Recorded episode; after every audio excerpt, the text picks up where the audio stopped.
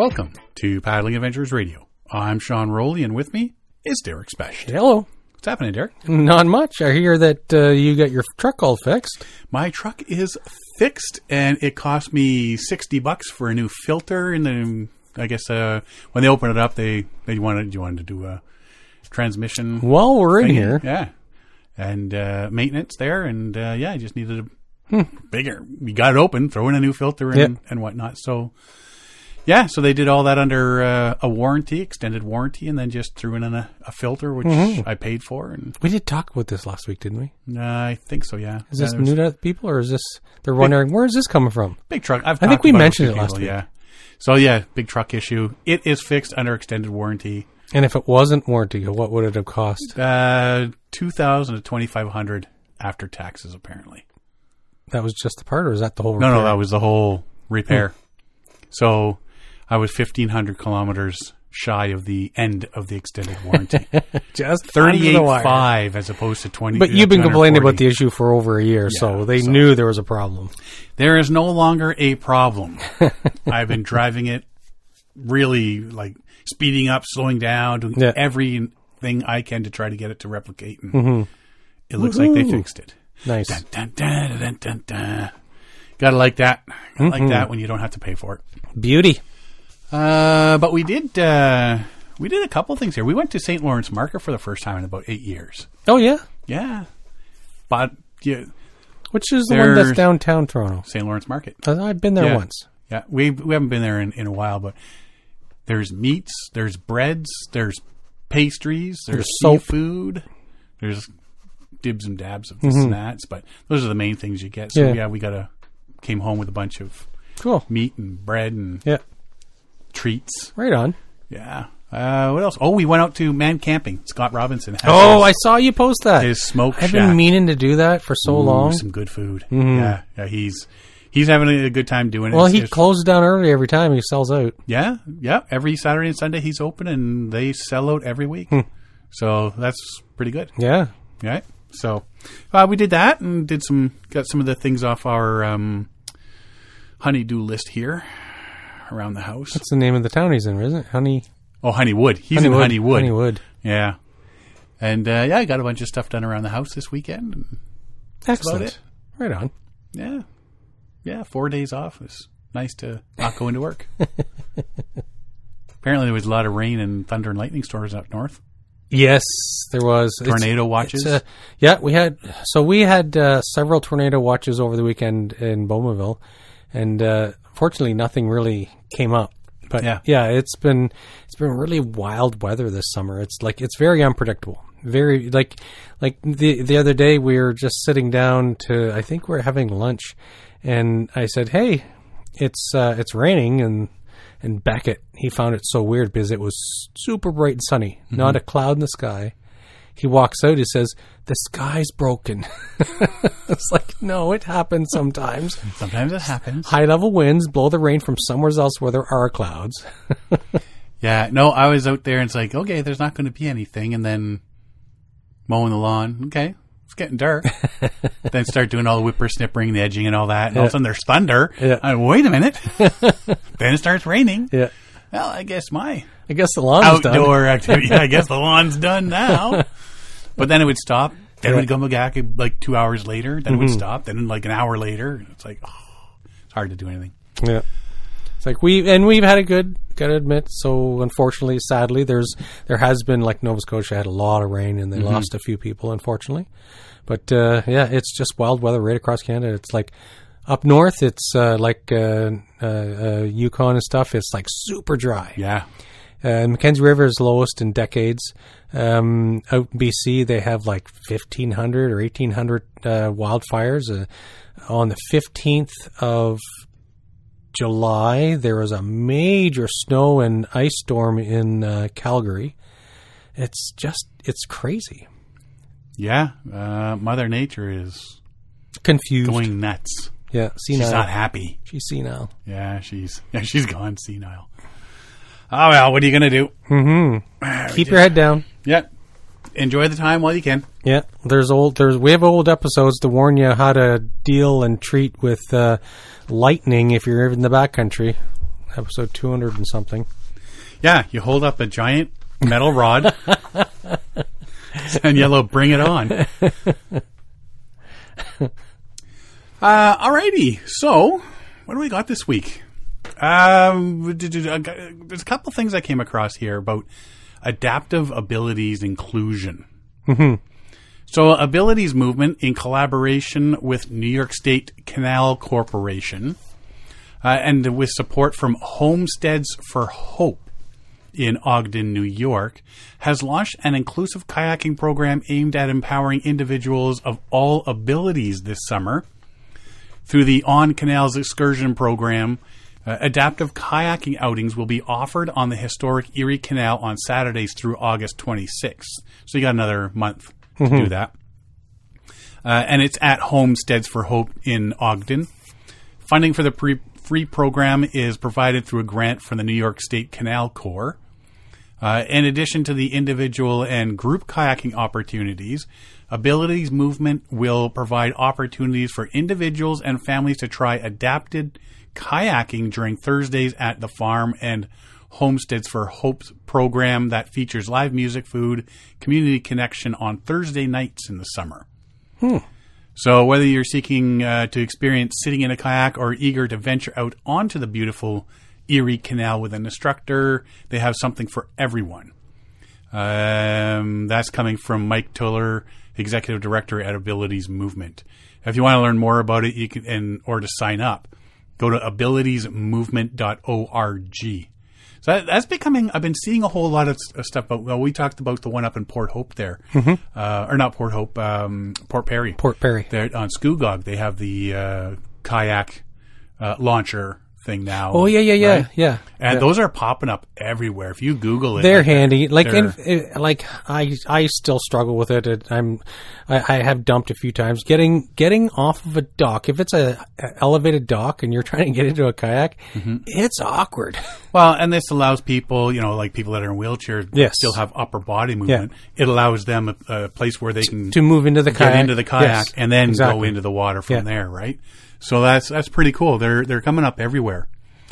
And speaking of the abilities thing, so uh, as I understand it, so I'm, I'm sure our American listeners could confirm, and other Americans could look into it because it might be helpful. But anybody who has a disability, a, re- a recognized disability, uh, you can get a uh, a free yearly uh, federal parks pass or whatever, the national parks pass. Can you really? Yeah. Oh, I did not know that. Yeah, so that's that's in the States. I don't know if we do anything like that here. I haven't seen anything, but I don't uh, think so. I did learn that they do that in the States. Because I know there at, at different provincial parks, there's um, handicap campsites. Like yes, there's one accessible, right in yeah. accessible campsites. There's yeah. there's one right in front of the comfort stations at yes. uh, Mew Lake. Yeah, the one. Yeah, right? The ones right closest are the are the. Are the uh, Accessible, accessible campsites. Yeah. Uh, kayaking on the inter, intra-coastal waterway and through the mangrove estuary in Westlake Park uh, can be a fun way to spend some time, uh, some of your free time. The Broward County Parks and Rec Department offers a water recreation program that makes Miami proud by giving participants a sense of normalcy that most of us take for granted. Uh, adaptive kayaking program is for people who are blind or visually impaired. It says, I'm really excited to participate in these events or these activities that really give me peace of mind, says Charles Notice, who is legally deaf and blind. It is so peaceful. It feels so good. I mean, aside from being super hot outside, being in the shade of the mangroves and everything like that, just the breeze, being out on the water, the sounds of the birds, says Rachel Hayes, who lost her eyesight over a decade ago. Uh, it's that on-the-go feeling that really makes uh, these participants, uh, gives them a feeling of freedom. Broward's Parks Department offers a wide range of free programs that enhance physical and mental health through recreational therapy. So these these um, different programs are popping up everywhere now. Yes. So yes. those are just two of the ones that uh, I found like really easily found is I guess they did one down in, in Miami there, and uh, the one in New York State here. Uh, John John uh, Van Berger, he he paddled the Erie Canal there a few years ago. Oh, did he? Yeah.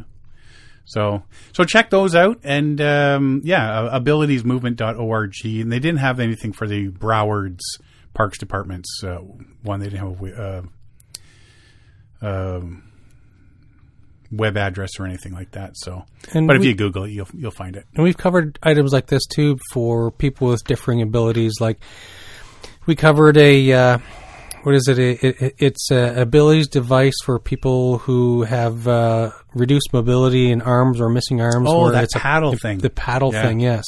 So it's a, it's a, it's it straps to whatever, and it helps you paddle. And mm-hmm. it's we've covered a few things over the years that uh, covers different abilities things. So if there, there's lots of stuff out there. It's just growing too. There's just mm-hmm. more and more of it. Yeah. Yes. So that's, that's a good thing to see. Uh, this one is pretty cool because if I could do this, I definitely would. I know. Wouldn't that be amazing? Right? It's only about a fifty-minute drive from home to office, traffic permitting, but thirty-seven-year-old Ivan Lee prefers a longer, greener, and more unusual com- commute route. Working in the medical equipment industry, he kayaks six kilometers to his office in Pudong New Area in Shanghai, though it adds a half hour to the trip. So forty-five so minutes instead China of, here. yeah, instead of uh, fifteen minutes, it's uh, mm-hmm. forty-five minutes. It says, I get a lot of exercise by kayaking and I consider it green travel, but if it rains en route, I arrive at the office all wet. I'm thankful the office has a shower room, he says. Compared with traveling amid a congested traffic, kayaking is peaceful and the scenery is really beautiful. Lee is experienced in sailing and kayaking in the city and beyond. The water commute to work began after he found a water course near his office that is possible, uh, passable by private boats. He studied related regulations and sought advice from professional clubs when designing his commute route. He had to avoid protected areas and major waterways, but that still left smaller creeks suitable for a kayak. Uh, kayaking, like that'd be cool to be able to do that to get to work, no, right? That'd be so cool. But I'm looking up Shanghai right now in Google yeah. Maps. uh, kayaking now is a popular sport in China. On the e-commerce platform uh, Taobao dot com, some online stores have sold more than a thousand kayaks in the past month. Wow! Right? Uh, Zhao Wei, a operations officer with the Kayak and Paddle Club China Splash, said water sports popular in places like the U S and Australia are now catching on in China. It's a good trend, he says. Club, which has been in existence for eleven years, experienced a brief boom in new students after the COVID pandemic waned. Nearly ten thousand people attended trial classes last year. ten thousand people. I, uh...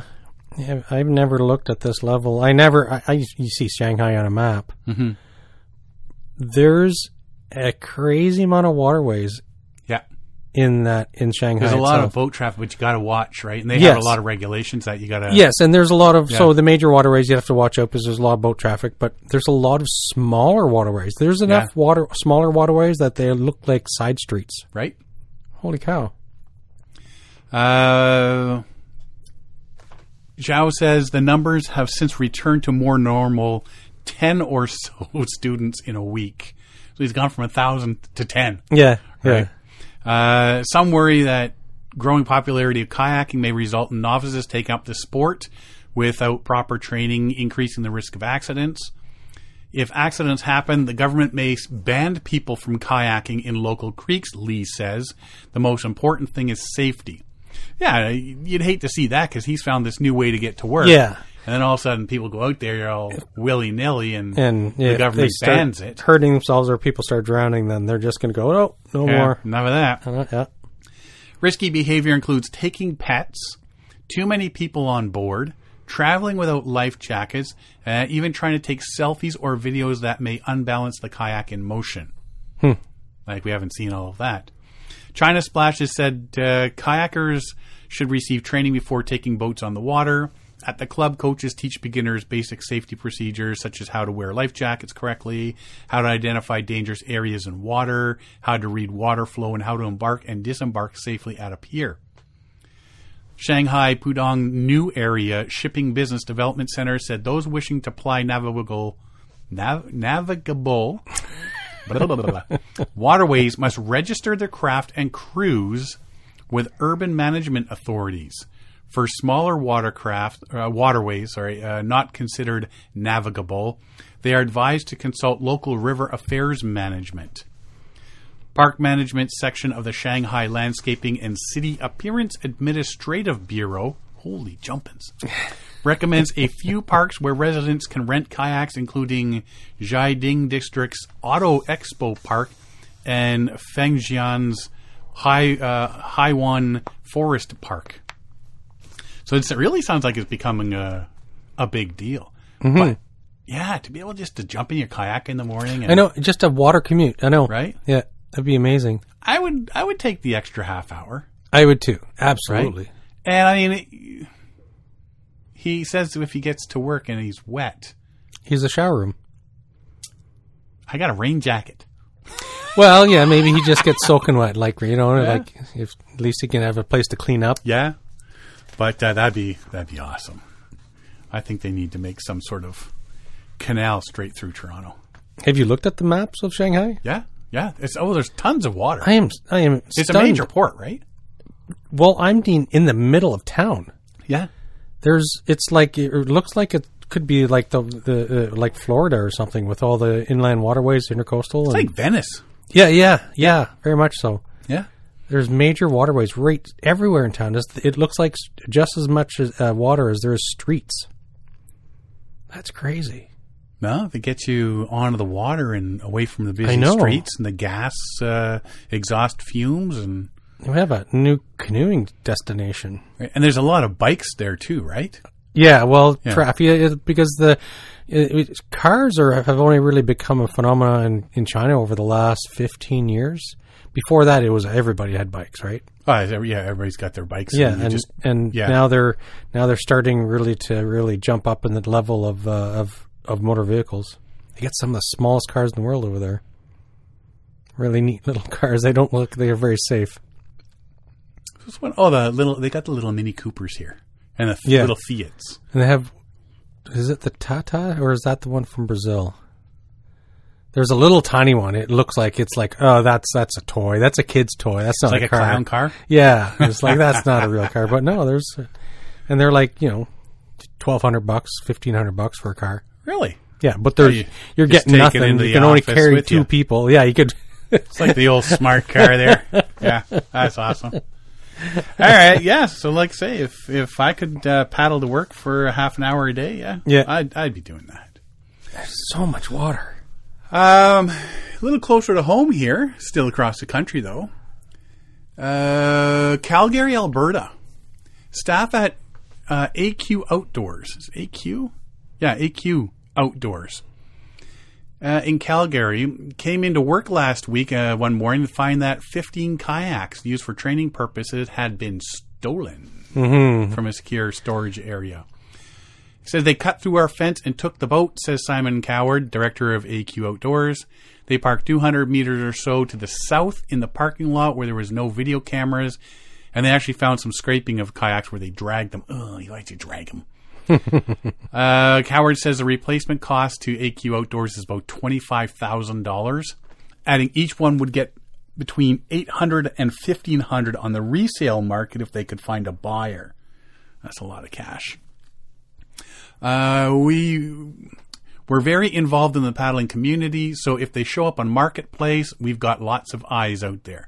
Which is exactly where are you going to get? How are you going to to all of a sudden pawn off fifteen kayaks. Yeah, and then that all like kind of look the yeah. same, and and now the community. So they, well, they just throw them in, the, in a truck and head down to wherever, right? Yeah. Uh, it says it would be hard to sell these boats because of all the power paddlers looking for them. Struggle will be getting through the busy summer season and all the courses scheduled without them. Thing uh, that has been pretty amazing is how many people have reached out to us and offered boats to use to get us through our courses, Coward says. We're essentially going to rent off a few organizations until the end of the season because logistics of trying to get new kayaks up here, it's going to take longer than we have. Uh, and we've we've noticed that too. People are always saying, yeah, I ordered a kayak and it's going to take me a couple months yeah, to get yeah. it. Right? So can you imagine trying to order in fifteen or twenty kayaks? Yeah, it's not going to be, not going to yeah. be quick. Coward has a simple message for the thieves looking, and this is only in Canada, man, uh, looking to offload the boats. If you stole them, just bring them back. We might even give you a six-pack of beer. Yeah. I'd be really happy to get them back. Yeah. Just give us the kayaks back. Right? We'll give you a beer. So if you go to Facebook, uh, A Q Outdoors, Aqu- Aquabatics Calgary, their Facebook page, there's a, they got an article there, and there's the list of all the kayaks that have been stolen, mm-hmm. um, like the names, the colors, yeah. all that sort of stuff, and a lot more information. And if you do happen to see one, how you can contact them and say, hey, I think... this might be one of your, yeah. your boats. If That's uh, going to cost them a fortune to replace all those boats. Yeah, twenty-five thousand dollars. Like and it's not just like they're going to might have to wait a year, and mm-hmm. it's going to cost all that money, and they're there now they can't do training courses, kayak training courses. Well, they'll get the, some loaner boats. The people are offering yeah. loaner boats, so that's good. But uh, still, it's like that's that's quite no. the well, non- and, and they, they even said here that they're going to rent off a few off of uh, different organizations. Yeah. Still has money out of their pocket. Right? Exactly, yeah. So, yeah. Trying to run so, a business yeah. and people do this. Keep your eyes open if you see people selling stuff. Um, now, sort of on the same topic of selling stuff, the other thing to watch out for is scams on oh, uh, Marketplace and yes. Kijiji and stuff like that. You told me about this tonight. I never so, heard about this. Yeah, I've I've heard about seven different stories now yeah.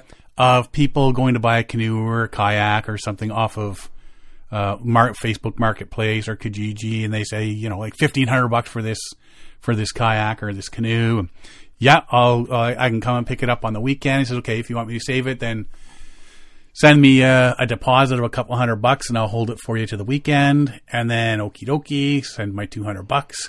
Show up at the address and everything to pick up my brand new to me boat, and the person opens the door and goes, "What are, what you, are you talking, talking about?" about? Uh, and then there was one story somebody posted saying, um, that there was somebody went to get their new boat and somebody else showed up as well. Mm-hmm. So yeah, there's a lot of scams going yeah. out there right now. Uh, so if you're looking to buy something used off of Kijiji, uh, Marketplace or any of those types of things, be very careful. Yes. You know, a couple hundred bucks is a couple hundred bucks. I mean, mm-hmm. it's not, not money that everybody has just to toss yeah. around, you know? So anyway, uh, yeah. And like I say, if you go to A Q Outdoors, Aqua, uh, Aquabatics Calgary, their Facebook page, and look up all that information and uh, keep your eyes open. Kayak market growth. Oh, yes. Estimated to be valued at one hundred seventy-seven point two million U S, up from one hundred seventy-one million uh, in twenty twenty-two. The market is predicted to increase three point five percent from twenty twenty-three to twenty thirty-three, so in the next ten years, reaching a value of two hundred fifty point five million U S by the end of twenty thirty-three. Yeah. That's a lot of boats. Mm-hmm. That's a lot of boats. Rapid urbanization is driving the growth and, of the kayak industry. Uh, Asia Pacific is expected to acquire a key position in the global kayak market with a thirty-one percent sales share in twenty twenty-three. The availability of a large number of natural water bodies as well as people's desire for adventurous sports is a significant factor driving the kayak market in that area. Incredible. That's uh, that's some big numbers. And they're also saying there's a lot of young people with disposable income that mm-hmm. they are using specifically for recreational purposes. Hmm. So yeah, that's a lot of a lot of kayaks uh, being sold in the next decade. Yeah. Disposable income. That would yeah. be nice, eh? Never heard of it. I think it's a myth. I, remember- I dispose of mine. I dispose some of it paying bills. I dispose yeah, some of yeah. it like paying gas. You know, yeah, I dispose of it everywhere. But could you imagine two hundred fifty point five million no. sold in kayaks in one year? Mm-hmm. Well, if you so kind of turn that around a bit, like when you hear about some economies and markets and And uh, so the gross G D P of of the United States is like seventy-seven trillion dollars or something. And but then you think, well, it's only one hundred seventy million dollars. one hundred seventy million dollars, it's it sounds like a big number, but when you think globally, it's still not a big number. It's still a big number, but not that big. How many when people, you're talking globally, but how many eight and a half billion people are buying the expensive kayak? How many of them are going to Costco and buying a three hundred dollars? Yeah, a lot of those. So you take one hundred seventy-seven yeah, yeah, yeah. million yeah. divided by three hundred. That's a lot, that's of, a lot of boats. That's a lot of plastic. Right? Put in your butts and boats. Mm-hmm. That's it. How many people do you know drive an e-bike? An e-bike? Yes. I know two. What a coinky-dink. You know two? I know two.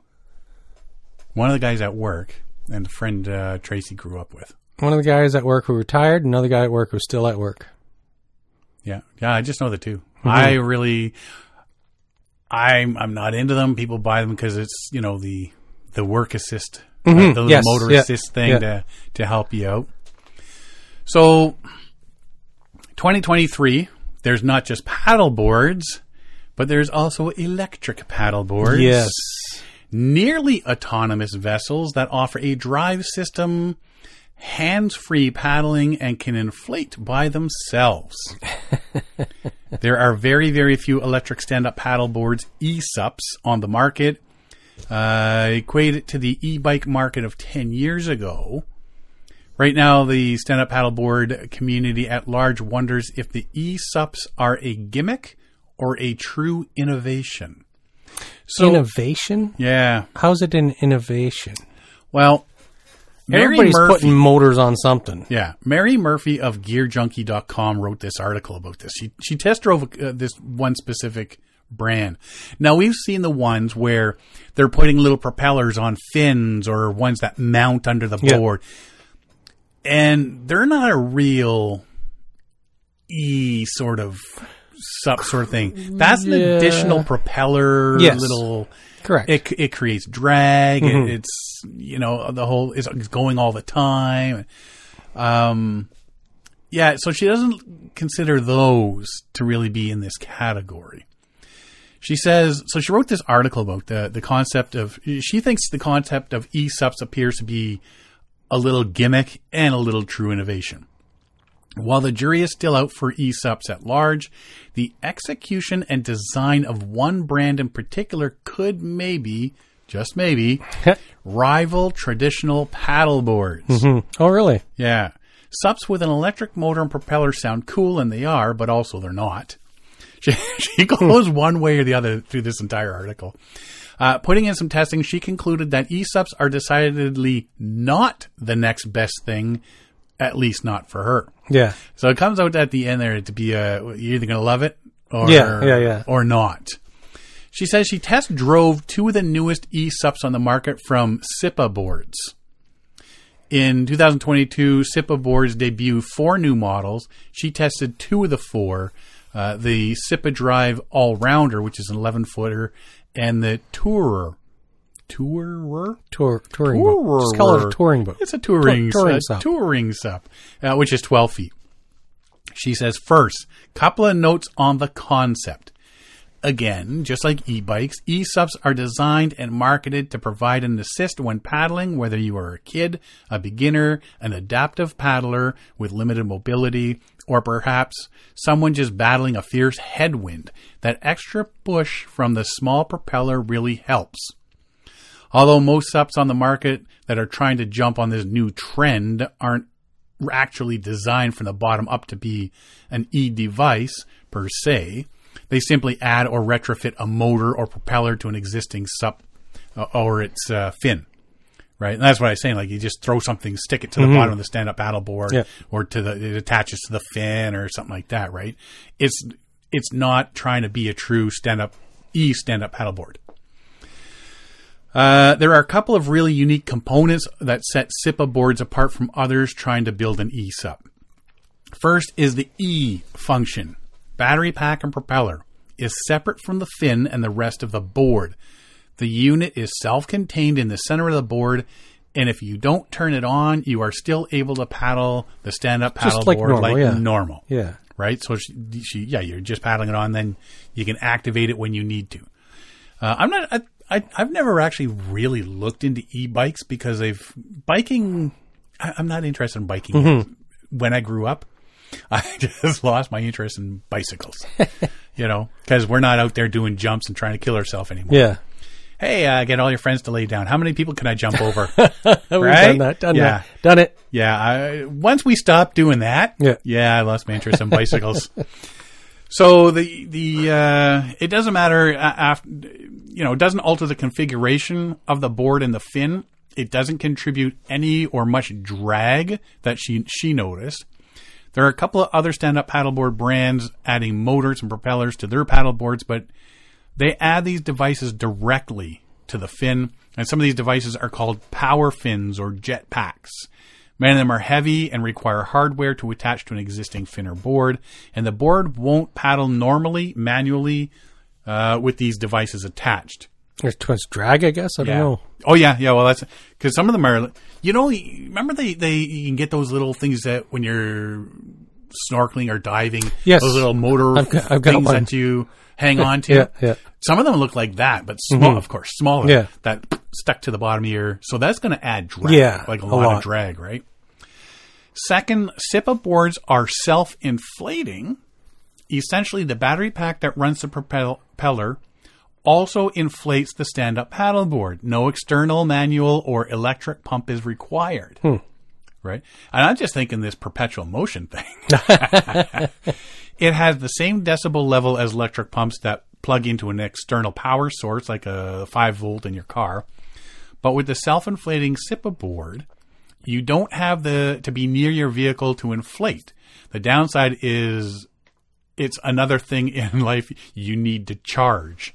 Each of the two battery thing. packs, yeah, that power this SIPA board. So there's two battery packs that, that power this. Yeah. Right. So, I mean, but that's like, you know, if you're getting something like that, you're, you're, you're just figuring that's a, a gimme, right? Yeah. Using the same battery to inflate the stand-up paddleboard drains some of the battery off the bat, meaning less power for assist for later. She spent a lot of time thinking about these two components. Are they pros, cons, or both? Uh, and that'd be my big thing as well. If I've got to use this battery pack to inflate it, well, I'm wasting my battery power. All of a sudden I go from one hundred percent battery to ninety or seventy, yeah, something like that. Not a good design. But how but, far do you go on a paddleboard? Well, see, and that's it. Like, what are you going to do with this? And how much power? And yeah. she, so she she had to test them, right? Mm-hmm. From the design standpoint, the SIPA boards are super dialed. If you are already bringing the extra weight of a battery pack for power assist, it may as well serve a dual function. In the reverse, if you know someone who already uh, opts to choose to bring along an electric pump, why not go fully electric with this upgrade? So if you got an inflatable and you're bringing an electric pump, yeah. then why not just yeah. use the one that's already built in, yeah. right? So there's an upgrade. She, like I say, she tested two models, but mainly the all-rounder model. The board is only twenty-two pounds, pretty competitive care, uh, compared to similar-sized boards. Yep. You add the battery pack and motor unit, it bumps it to thirty-three pounds. So that's eleven, eleven pounds for the battery pack and motor. Like a light canoe. Mm-hmm. She also tested the touring model, which was most fun for her on the water in terms of feel when paddling. With both models, though, once the power assist kicks in, it's a whole different experience. On both, the battery packs and propeller are hidden under a sort of hatch that's punched in the center of the board. You simply charge the batteries, drop them in, turn them on, and secure the cover. Pretty hmm. simple. The SIPA E S U Ps double-layer mono structural laminate with a drop-stitch core and reinforced on the rails, also higher quality. Uh, with any stand-up paddleboard, you'll want to avoid single-layer construction and woven fabric. Ideally, the board is dual-layer with a thicker weight of drop-stitch fabric and reinforced welded uh, rails. Yeah. You know, that's what you definitely want. Inflation is not fully automatic, as you have to drop the battery pack into the slot on the board and adjust between a first and second stage pump. Otherwise, it's a seamless process that allows you to stand around, admire the nice weather, help kids put on their P F Ds, or spend the time packing gear. In terms of efficiency and getting on the water, SIPA board is pretty good. So how fast will these... Uh, what is W H? Uh, watt, watt hours? Yeah, watt hours. Yeah. Uh, how fast will these ninety watt hour total of one hundred eighty watt hours with the two lithium ion battery blocks really let you go? SIPA boards claim up to three knots or four miles per hour, but she wanted to find out for the and for the same reason that all of us are thinking, why the heck would I want to invest two thousand dollars in an electric stand-up paddleboard? The first demo day with the uh, SIPA all-rounder paddleboard. Uh, she says, I picked a two hundred yard section at our local lake with two markers on land, then paddled between them, point A to point B, in the same direction for accuracy. To be honest, I don't feel a ton of assist on level one. Yes, the motor is on, but you'll feel like a crawl if you aren't also paddling. So for the purpose of testing out the speed and fun factor, uh, she completed this, the time test on levels two and three. And she says, I tried to paddle at roughly fifty percent effort to emulate the leisurely speed of a recreational paddler. Level two, it took me one minute forty-nine seconds. Level three, it took me one minute thirty-eight seconds. So this is over a two hundred yard yeah. section, right? Paddling unassisted with the E S U P off, it took me about three minutes. Hmm. So it cuts our time in half using yeah. the assist, right? So if you're in a hurry or, you know, you you need that extra boost, it does seem to do, like on level two and level three, it does seem to, to do pretty good. Best of all, over the course of a couple of hours, I didn't notice any drops in the bars indicating battery life, indicated on the paddle remote with a series of lights, even after zipping around on level three for about an hour. That's impressive. That's pretty good. So she pumped it up and yeah. then paddled did all around the, it. Paddled around, did these tests. Tested it. On different yeah. levels, power levels one, two, and three. Yeah, and yeah, she paddled. She you know, she was going around on level three for about an hour, and she didn't notice any uh, drops in the bars.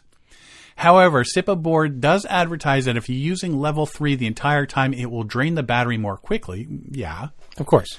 The other functions that will drain the battery more quickly is actually inflating this up to the needed P S I before you get on the water. The approximate battery life with two fully charged battery packs using any mode is three to five hours. Hmm. Still, if you're going out for... That three to five hours, like, I think that's enough time. Yeah. Yeah, if you're going out for... And you know, I mean, if, unless you're going out... But, I mean, that's, and, that's if you're using yes, the assisted thing. And... After you kill the battery, you can still paddle. Right? You're not just stuck. Yeah. Oh, overall, no, I the, guess I'll have to walk. Yeah, I guess I got to get out and swim home now. I'll come back for this later. Put the put the solar-powered charger on it and come back later. Overall, the two higher levels do offer a great amount of assist for the type and size of batteries that are integrated into the board. Batteries are easy to charge. They can travel on planes. Propeller is in good position on the board, no matter whether your weight is a little forward or a little back or centered. E S U Ps, while slightly heavier on land, aren't affected by the extra weight on water due to buoyancy. So it's the same amount or potential for performance. All in all, the electric component works well. She says the final word... Electric stand-up paddleboards are going to have a much higher price point and buy-in than a traditional stand-up paddleboard, so it's worth thinking worth thinking over why you want an E S U P. Yes. And how and when you would use it. And that's exactly what I do when I look at things. It's like, yeah, it's really cool to have, but then you after you settle yeah. down, look at all the bells I just and want whistles, to paddle. You're just like, how often am I going to use yeah. that? I'll paddle Do I it. really need that? Mm-hmm. Right? Yeah. Uh, yes, E S U Ps have uh, battery and more hardware, which on SIPA boards is integrated really well uh, with the complete uh, Bluetooth remote control. Essentially true if you're a family with kids and want to give them more time paddling, more confidence, and more safety when the headwinds blow in. Uh, the boost from a SIPA board would be a great idea. Also see huge use, same as e-bikes, for adaptive users. SIPA was smart to add rows of D-rings along the rails of the stand-up paddle board if you needed uh, to secure a kayak seat for seated paddlers. And, of course, we've seen, we've talked about those as well. Uh, you could also be able to pair the power assist with a kayak paddle when seated and allow the stand-up paddleboard to carry you while you go hands-free, maybe for fishing, reaching for a cooler or a dry bag, or helping out a child learning to paddle. She says, at least for me, that motorized fun comes at too big of a price. And so, yeah, that would That's be me. That's a lot well. of them, yeah. Yeah. The board is heavier on land, and I'm typically going to lakes where I'm not close to my car. It limits me to lakes that allow motorized watercraft. I hadn't, I, I hadn't thought about that. I haven't. I didn't think about that either. uh, technically, it's motorized, right? Mm-hmm. The E S U P batteries and control need recharging, and there's limited run time in the highest assist mode. See, that wouldn't bother me because, you know, I'm going out for five hours. I'm not going to have it running all the time, no. so I can get You'll eight play hours, around with eight it. to ten hours yeah. easy. Um, yeah. How how fast does does the novelty wear off? Yeah. Right. Yeah. Um, so I, I know, like I know a, I'm going out tomorrow. Yeah. I'm going to plug it in, or I came, I, I was out all day. My batteries are pretty much dead. I'm going to recharge them so that I can just grab and go next time. Mm-hmm. So the whole charging thing yeah. is, isn't a big deal to me. Uh, most of all, you lose that peaceful, serene sense of enjoying the sounds and senses of nature and the water due to the droning hum when it's on. Worse, the gurgling noise might bother others. Now, she also said that no one's complained to her yet because yeah. they all think, oh, that's pretty cool. Mm-hmm. Novelty. Yeah. Right? Once that novelty wears off, if you're paddling with someone like that for five hours and have it on the entire time. They do time, donuts around you the whole time. Right? And it's not like these things are fast. Like, it's uh, yeah. four miles per hour is six and a half kilometers an hour. So it's just... It's what we paddle. Yeah. It's like fifty percent faster than uh, like a fast walking speed. Yeah. I mean, we, we do six, what were, yeah, what were yeah. we doing? What, six, seven kilometers an hour on our yeah, trip. We were, yeah. yeah. Uh, for some, especially families with kids, and even more so for people who paddle with dead weight, like kids or dogs on board. There you go. E S U Ps could be worthwhile. I recommend a SIPA board after seeing all the other E S U Ps with fins that cause drag, heavier batteries, other contraptions. SIPA boards actually offer a lot in the way of perks as opposed to being more hassle. It's safely, uh, safety benefits like a way to get back to shore, extra power assist for kids, beginners, and tired paddlers outweigh the cons. Uh, by all means, go for it. Uh, an E S U P may be a great choice for you, not for me. yeah. Uh, yeah, you know what? I, I, you're paying two grand for that. To me, I have to agree, it's both a gimmick and an innovation. Yes. An innovation for those who could use that. It's something new, it's something different. Yeah, but for me, it would be a gimmick or a novelty that wears off pretty quick. I think what would be good, and I've seen these before, I've seen them around for about, oh, six years, seven years. Water skis? I've seen those too. But uh, no, it's... Uh, It's like a stand-up paddleboard. It's shorter. It's got a handle and a rope. And these things move like you're doing about thirty, forty kilometers an hour. You get up on plane. So you just stand on it. Or are those those ones that you like you pump with your body sort of no, thing? No, no, no. There's those ones too. But no, these ones are battery powered and they've got little uh, they, they don't the, the they they are quite fast. So like a water scooter? Sort of, but you stand on it like a stand-up paddleboard. Okay. They're about twelve thousand dollars. What?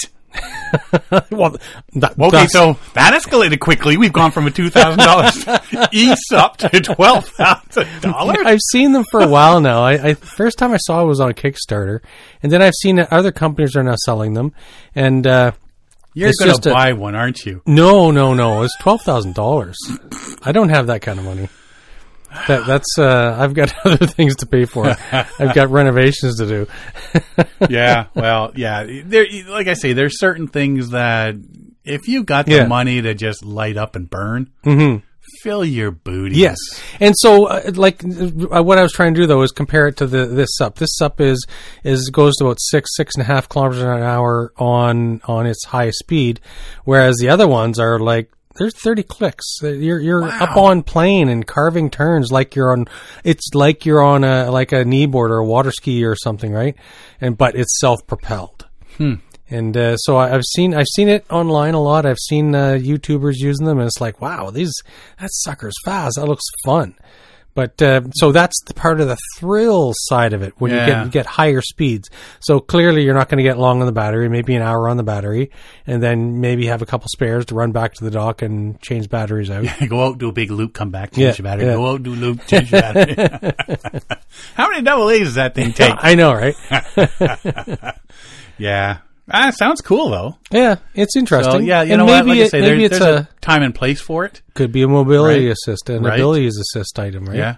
So you want to get out there and send a paddleboard, but you know you don't have the ability, the stamina, whatever. Maybe you're gonna kneel down on the board and you know whatever, right? Or also places with that. If you're a regular paddle uh, paddler in places with big current. Yeah, yeah. Maybe you, you know, want the assist to get, then you, to get back because maybe you found, oh, yeah. man, I like going there, but I get tired and I yeah, exactly. struggle to get back. Yeah. Well, there's your answer, mm-hmm. right? Taking little kids out, taking your dog out. Yeah. You know, you just don't want to, or or like they say, you know, you're out there all day fishing or something like that. Exactly. Just, yeah. You want to do a bit of trolling or something like that, then just kick that in and doodly-doo-doo-doo. Yeah. Uh, you just kick that into go while you sit on your cooler and eat your lunch.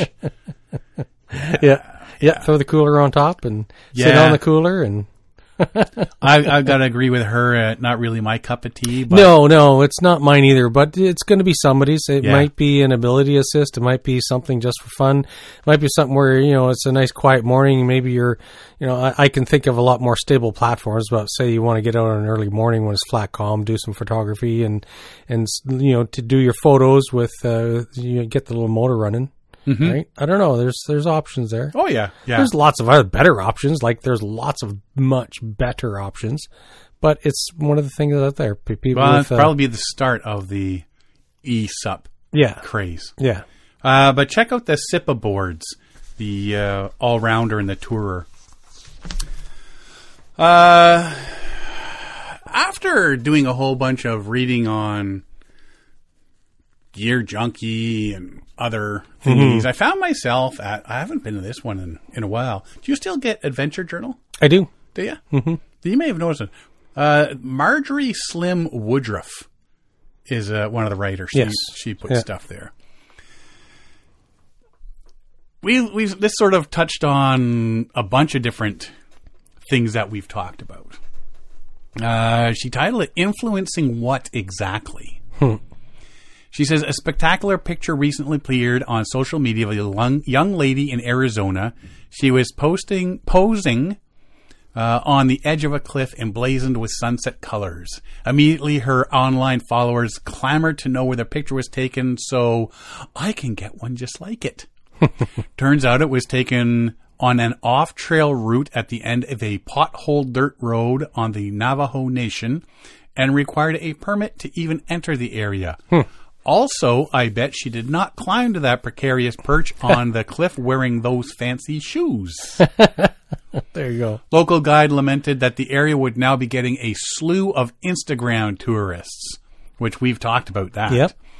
People would be seeking to replace the, the or replicate the pose with themselves perched on the very same edge, probably wearing those same shoes. This kind of thing has led to some decrying these unsavory habits of Instagram influencers. Uh, but, I mean, they talk about the, the Facebook people, the YouTuber, yeah, all that sort of yeah. stuff, right? These are the folks who trample fields of wildflowers in order to get a shot of themselves displaying a sponsored product, or who photograph their colorful paintings on wilderness rock faces. Instagram photos taken on private land have owners locking their gates because the hordes of people wandering through looking for the exact location of an idealized post. Perfect shot, however, does not show the queue of people waiting impatiently for their turn at glory. Which, the minute I saw that, yep, yep. remember those pictures we saw of Mount Everest? Of the rows and of rows the, of people? Of the, like, three hundred people in yeah. a line yeah. waiting for their turn to get Queued their picture up to walk up the at mountain. The top. Yeah. Like, wow. Yeah, it's insane. Even blatant uh, people get in the act. Some men film themselves swimming illegally with endangered pupfish in Nevada, and then they posted the video. Do they truly believe the only iconoclastic souls who disagree with petty federal regulations will view this video?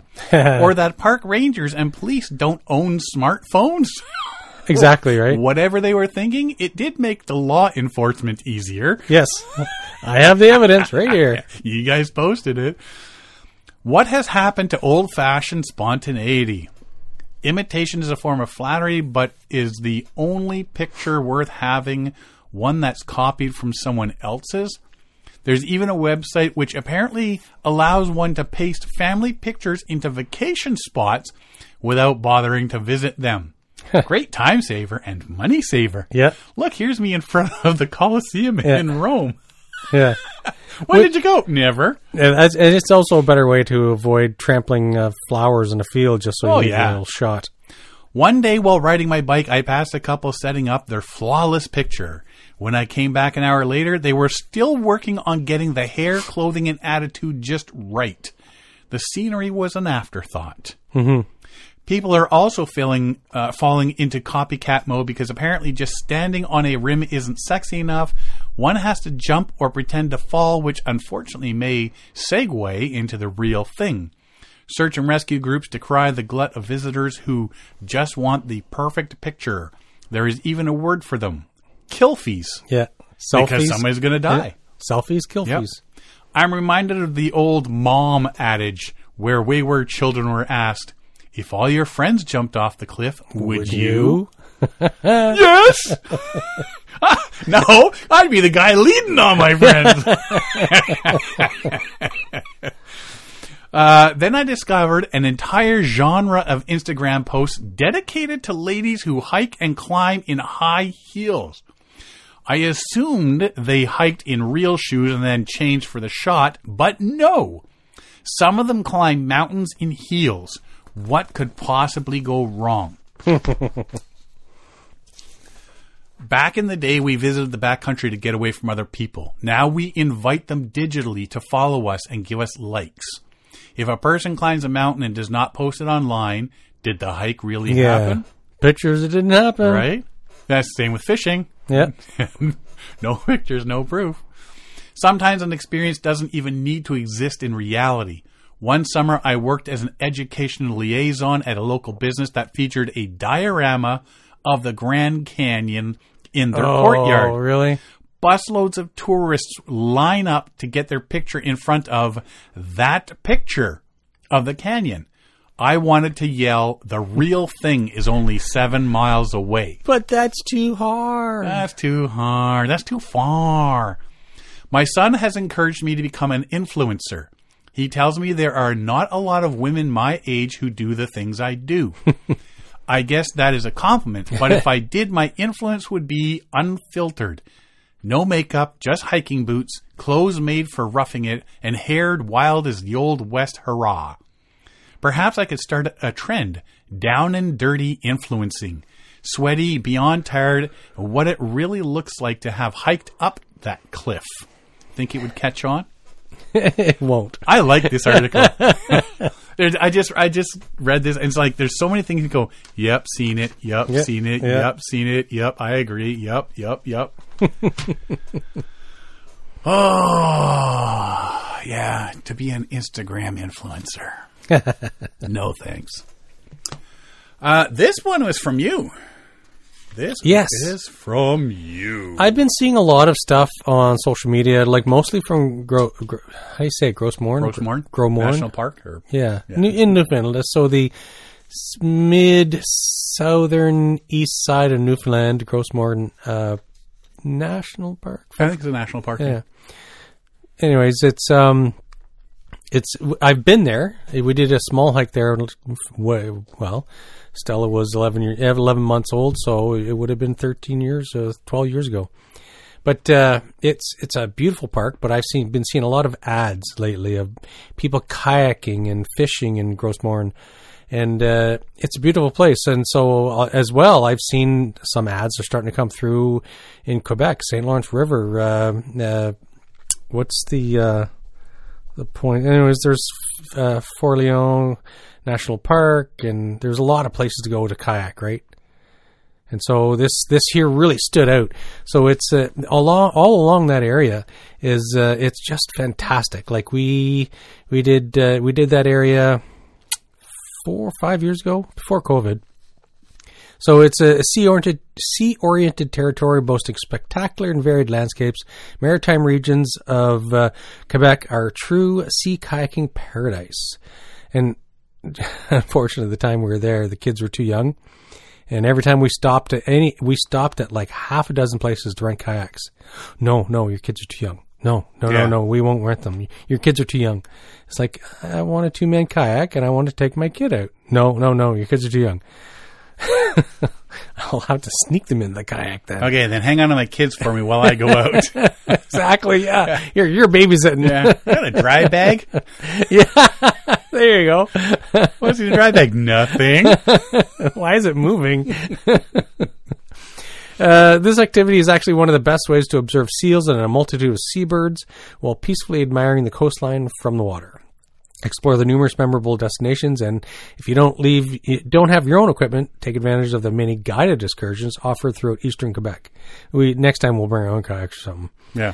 Uh, the Kamouraska Archipelago is a very picturesque setting, which is really close to Montreal, uh, for sea kayaking, facing the mountains of Charlevoix on the north shore of the Saint Lawrence. It offers multiple kayaking routes and unique views of those mountains to the north, as well as the village of Kamouraska area to the south.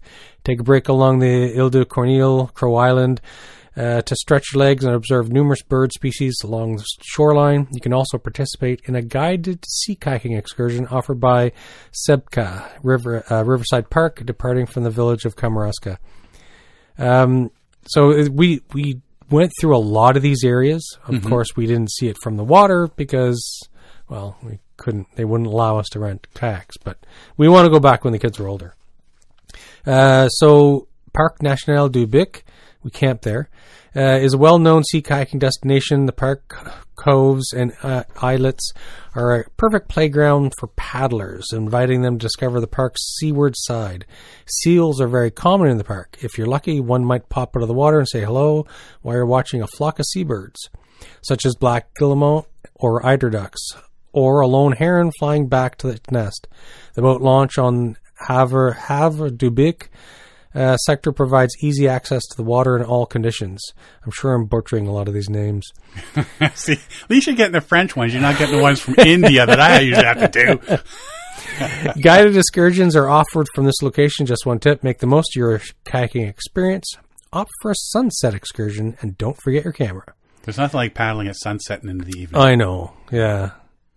The flat light, the yeah, the colored sky is yep. amazing. Saguenay Saint Lawrence Marine Park is one of the best spots in the world to observe whales.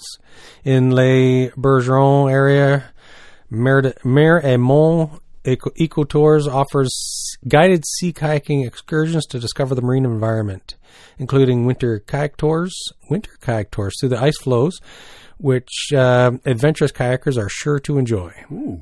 The Saguenay Fjord is a classic destination for kayakers in Quebec. Isn't that where you wanted to go, to Saguenay? We were going to go, yeah. So it's a bit inland. It's uh, uh, Saguenay-au-Lac. So it's a lake, Saguenay Lake. Right. And uh, so it's just up a bit. And so we were going to tour the whole area. But at the time when we canceled it, there was a lot of forest fires. And then yeah. when they said, hey, please come, the fires are out. It was like too late, too short to plan it. Yeah.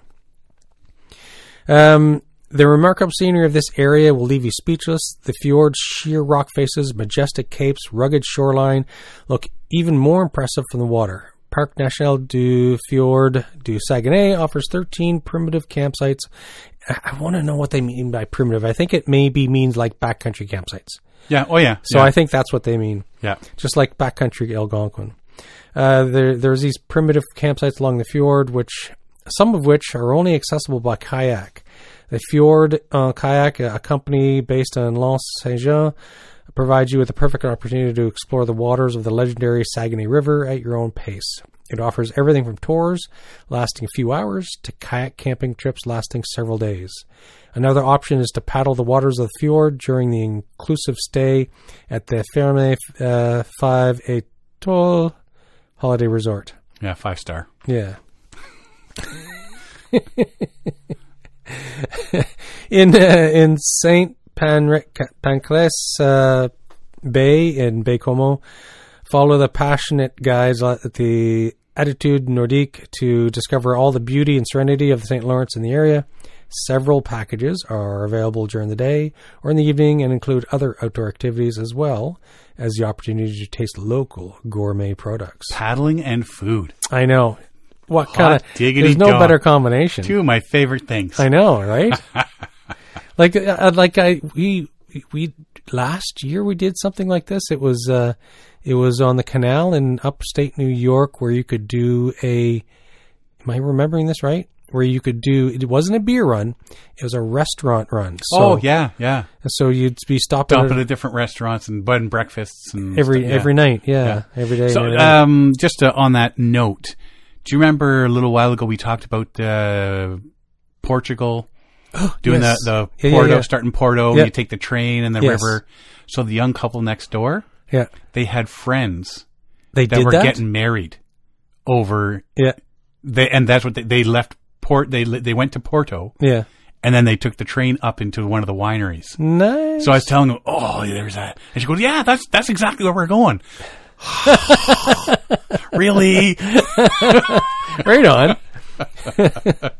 We only just talked to us, so I guess they didn't get the idea from yeah, us. No, I don't know. Do you know if they listen to the podcast? Uh, I don't know. um, if you. Have your own kayak, be sure to stop at Setil along the way to explore the archip- archipelago that gave uh, the city its name. Setil means seven islands. Paddle to, so this is way up on the north side of the Saint Lawrence yeah. River. Uh, paddle to Grand Basque Island where you'll find uh, hiking trails and primitive campgrounds. You may want to extend your stay in this area f- known for whale watching. I hear there's, so this, the uh, Saint Lawrence River drops off real close to shore in some of these villages. And I've seen videos of uh, of whales like five feet from the dock. Yeah. Bre- breaching and going back down again. It's like, how is he doing that? Because I'm used to docks that are in like, you know, seven feet of water, right? Yeah. For experienced kayakers looking for a complete change of scenery in a remote environment, the Mingna Archipelago is in the pla- is the place to visit. Discover the islands and islets at the archipelago with Noryak Adventures Team. This area offers countless possibilities for exploration, lasting from a few hours to several days. See sculpted limestone monoliths uh, stand guard over the water, adding to the unique character of the archipelago. As you paddle, you may spot Atlantic puffins, one of the many bird species found in this area. You start to get the really unique bird species along this way because it's yeah. all it's a mixture of salt and fresh, right? From yeah. Saint Lawrence out and the uh, Atlantic Ocean in. Especially puffins. Puffins are cool to see. Yeah. That's yeah. one of the things what we managed to see when we were in Iceland was the puffins. Nice. Specifically went to one of these nesting grounds just to see them. And it was about a week or so before they made their migration. Were there any restaurants with it on the menu? Uh, there was one in town, but people we, we listening didn't go right to now it. Are going, "Oh my God, what yeah. are you talking about that?" I asked. It tasted just like a chicken. Well, it would yeah. be. No, that, well, yeah, we we thought, wow, whale and puffin hmm. are the two things. The whale, we were told by by a few people, were the only reason they serve whale in restaurants is for tourists. It's for tourists. Yeah, the locals don't eat it. No, no, they stick to the pony. the uh, so the Mingna Archipelago, Archipelago National Park Reserve also offers forty-four campsites and six campgrounds on the islands to make your trip to this unique corner of par- paradise truly unforgettable. Located at the tip of the Gaspé Peninsula, Forillon National Park, I've been there, mm-hmm. is another very popular sea kayaking destination thanks to its rich wildlife, seabirds, seals, and whales, and impressive cliffs on the northern shore. Explore the beauty of Gaspé, Gaspé Bay during a sea kayaking excursion with Cap Adventure and the Grand Grave sector of, of the park. Percé Rock is without a doubt the region's uh, Gaspési's most iconic landmark. A kayak tour around the steep rock faces of this colossus emerging from the sea will make you appreciate its size even more. And let's not forget the rock formations and rugged shorelines of Bonaventure Island, home to an impressive northern gannet colony that you can observe up close in a kayak. Parc National du Ile Bonaventure et du Rocher Percé also offers sea kayaking activities in partnership with the Percé Yacht Club. It was in it was in that town where I got you your um your absinthe. Absinthe, yeah. yeah. So they had some really unique absinthes there in that village. And um, when are you going back? Because I'm almost empty. I need some refills. Um, in La Haute Gaspésie, enjoy a sea kayaking excursion with the Esquimalt Adventure Guides. In addition to offering half-day outings, this outdoor company in Saint-Anne-de-Mont invites you to participate in full moon excursion, during which you may be able to observe bioluminescence. That's cool. That, yeah, I've seen it. It's so amazing to see it. A, a phenomenon produced by plankton. The beauty of the shoreline and the stillness of the night will add a touch of magic to your paddling experience. You can also rent kayaks at Valmont Plein Air in Cap Chat and uh, access the sea nearby. This area is perfect for kayaking excursion at the end of the day as the sun sets over the vast Saint Lawrence estuary. The Ile de Madeleine are a real ideal situation for both beginner and experienced kayakers. Coves and lagoons offer paddling areas sheltered from the wind, while cliffs in various shapes and colors provide a perfect backdrop as you explore the region's natural sights. Perched along the cape for which it is named, Parc de Gros Cap offers kayaking excursions and expeditions along the cliffs and the nearby caves, as well as lessons for paddlers of all levels. Finally, Auberge de Salicorne provides excursions along the cliffs of Old Harry, and if you're feeling particularly adventurous, you can participate in the introductory surf kayaking lessons and tackle the island's waves. There are many sea kayaking options in the maritime region of Quebec. There is, eh? It's an amazing, like we did the Gaspé Peninsula, like I said, and we did, we saw a lot of these places, and like in Uh, Percé and Percé Rock, and like it, it's neat to see the Canadian Shield upended vertically, because as you walk along that shoreline, it's all vertical ridging, so it's everything is turned upright, and so you can see the different levels of the various millions of le- years of sediment, right? And uh, and so it's just neat to walk along that area, and like e- everywhere we went in Quebec, like the the people were friendly, and in all the tourists, like Stella takes French immersion, so she got to speak for us because she's the only one in the family that can speak French. And uh, so it was it was a really neat experience, and I really wish we could have been able to kayak, but again, the kids were too young that year. I know. Tell you. She just left them in the car. Windows are cracked open. They wait. Got food and snacks. Leave a sign. Yeah. Windows cracked. They have food and snacks. Yeah. And the music's playing. Yeah. Yeah, dog in trunk. Exactly. Yeah, there. You know, and it, it's cool to see all that stuff from the water level as well. Like, it's one thing to, to walk around and see it. Yes. But to see it from water level adds a different dimension to it. Exactly. So we saw it from shore or from high above on cliffs looking down. Like mm-hmm. when we were in Lubbock, uh, we we were up on a high cliff and looking down onto the Saint Lawrence, and it, it's amazing to see. But I would like to see it from the water. Well, kids are older now. They are, yeah. Right. I have to. Beckett's only next ten, year. So yeah, maybe next I year. I think ten's old enough to be in a kayak. I don't know what the rules were. I just remember at the time, Stella was ten, I think. No, she was nine. So yeah, so maybe. I don't know yeah. if it's height or age. Who knows? Yeah, uh, yeah. I got. I got to think ten would be more. Than, yeah, we'll see. There's a twelve-year-old. I think it was he was twelve. ten or twelve, youngest kid to do the entire Grand Canyon or something like that. Oh, yeah? Paddle it and kayak. Mm-hmm. So anyway, uh, yeah. So go go check out uh, the Saint Lawrence along Quebec, and there's lots to see and do from one end to the other. It's amazing to see. So maybe we should uh, plan a little paddle there. We should, right? Because this year we did Algonquin. Maybe and, next year we take a week and go. Yeah, out there. Absolutely. I got my kayak ready to go. Like could be, we'd have limited time if we did. We could what? either do a long weekend, or if we did a whole week. If we did a whole week, I'd have to take the family. No, you do five days like we just did. Yeah. So you got the weekend mm-hmm. plus the week. Yeah. Then the next weekend. That would work. Right? You drive one day to drive there, one mm-hmm. day to drive back. Yep. You hit a whole bunch of spots. Mm-hmm. You can camp in the truck. Definitely want to do an, I definitely do want to some, some Saint Lawrence Seaway, uh, Saint Lawrence uh, paddling. But see, when we go there, you find all the hot spots that you want to take your family, and then you go again. There you go. This is what I saw. Right? This is where I'm going to take you. This is what we did in the spring. This is what I'm going to show you in the fall. Yeah. Right? See? Perfect. You get two trips out there. Yeah. For the price of one. That's awesome. You got you, you just got to use your melon and, and think of this. And didn't Jim and Tori, they did a whitewater trip off of... Was it the Bonaventure River? No, well, on they Gaspé? did the, the canoe polling on the Bonaventure, right? Yeah, yeah, yeah. See, see, it's got to think different ways. Yes, to, exactly. To get a couple of trips out of the deal. Yep, yep. Yeah, yeah. I'm there for you, buddy. I'm there for you. Uh, remember the Voyageur Brigade? They're doing a bunch of them. Not the not the T V show. No, not yeah. Yeah, they're so, doing a bunch of them. And didn't Kevin Callan do a segment of it? I think it was doing one or talking about doing one. Anyway, uh, what better way to celebrate the construction of Peterborough's new Canadian Canoe Museum oh, and the historic know. waters it will stand next to than by undertaking a two hundred forty kilometer journey along the Trent-Severn Waterway? And that's exactly what the Canadian Voyageur Brigade Society is doing. And they're starting next week, I guess oh. this weekend, this weekend coming.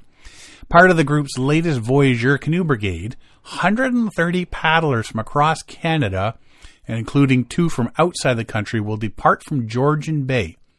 Their goal, to reach Little Lake in Peterborough over nine days of paddling. Oh, that'd be And amazing. These are the big Voyageur canoes, yeah, yeah, yeah, right? Yeah, yeah. From their launch at Lock forty-five at Port Severn to their destination at the Ashburnham Lock twenty on the Trent Canal. I think Ashburnham was... Is that our second day? Because we started at Lake Ontario. Second night or third night? Hmm. I wasn't with you then. No, Kevin Callan was there. Yeah. Anyway, um, yeah, uh, Lock twenty on Trent Canal just off Little Lake. The brigade will pass through twenty-four locks in total as part of their voyage. Formation of the society was inspired by explorer David Thompson. In two thousand eight, the two hundredth year anniversary of Thompson's three thousand six hundred kilometer, sixty-three day journey from Rocky Mountain House National Historic Site in Alberta to Thunder Bay, more than one hundred sixty present-day adventurers retraced the famed paddler's eighteen oh eight route back in two thousand eight. Uh, this was the genesis of the... Uh, Canadian Voyageur Brigade Society. Bruce Clark says, we thought it was a one-off, but everyone had so much fun, they said, let's keep this going. Which, I mean, you put a pe- bunch of people in a canoe. Of course yeah. They're going to say that. Yeah. Uh, another brigade followed in two thousand eleven when society members recreated Thompson's exploration of the Columbia River, paddling from Invermere, uh, B C, across the continental, bo- sorry, international border through Montana, Idaho, Washington, and Oregon to the Pacific Ocean. two thousand seventeen, seven brigades hit the waters across the country as part of Canada's sesquicentennial celebration. Then last year, Canadian Voyageur Brigade uh, Society sponsored and supported the twenty twenty-two Peace River Brigade, paddling from the British Columbia border to the town of Peace River, Alberta. Now they aim to take on the Trent-Severn Waterway, a sprawling three hundred eighty-six kilometer route opened a century ago to link the Bay of Quinte at Trenton with Georgian Bay. And that's what we paddled, was from yes. the Bay of, of Quinte all the way up to Georgian Bay.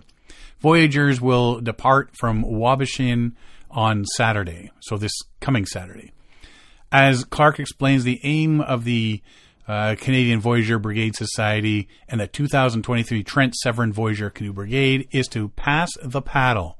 That means giving novice paddlers the opportunity to learn new skills and experience Canada's beauty from a new perspective on the many lakes, rivers, and waterways that shape the country and how we live. The idea of the society is to get people on the water, Clark says. Passing the paddle is about getting others to experience Canada from the water, adding that belonging to the society comes with recreational, social, and health benefits. Hopefully, we're enticing a new generation of paddlers, and that's what you know. That's what it is all about, right? Exactly, passing on this knowledge. A number of people have said that this changed their lives in Peterborough, Little Lake, the Otonabee River, and canal system is right here. There are a number of people paddling out there, but not everybody and I want to get more people out there to appreciate it.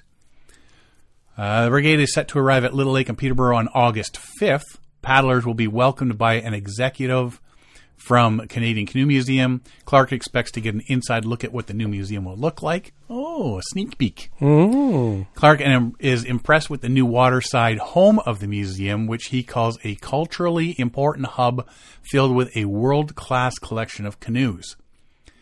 Peterborough was sort of an epicenter of a lot of Canadian canoe building industry. The recreational canoe industry started in the area.